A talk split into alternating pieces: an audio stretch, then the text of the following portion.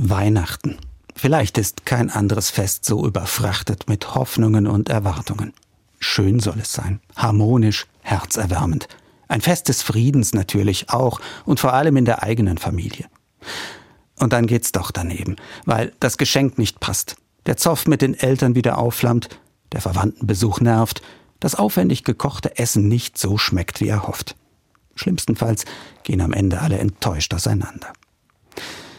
Weihnachten ist sowas wie ein Brennpunkt vieler Sehnsüchte.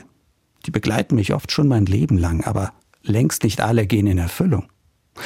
Mit Weihnachten ist es darum oft so ein bisschen so wie mit einer teuren Urlaubsreise, der ich sehnsüchtig entgegenfiebere. Und dann, endlich angekommen, ist das Wetter durchwachsen. Ich vertrage das fremde Essen nicht, schlafe nicht gut. Das erhoffte Urlaubsglück will sich einfach nicht einstellen. Eine Enttäuschung. Dabei könnte es mit Weihnachten doch eigentlich ganz entspannt sein. Wenn ich mir die biblische Weihnachtsgeschichte nämlich anschaue, da liegt da ja ganz vieles im Argen. Das Kind kommt unterwegs in einem Viehstall zur Welt. Ein Bett? Fehlanzeige. Stattdessen ein Futtertrog. Vorbereiten kann die Familie auch nichts. Es wird improvisiert. Und doch erleben sie etwas Wunderschönes, bekommen es quasi geschenkt. Genau das stellt die Szene dar in den vielen Weihnachtskrippen. Sie erzählt davon, dass sich Glück nicht machen lässt, dass es immer ein Geschenk ist.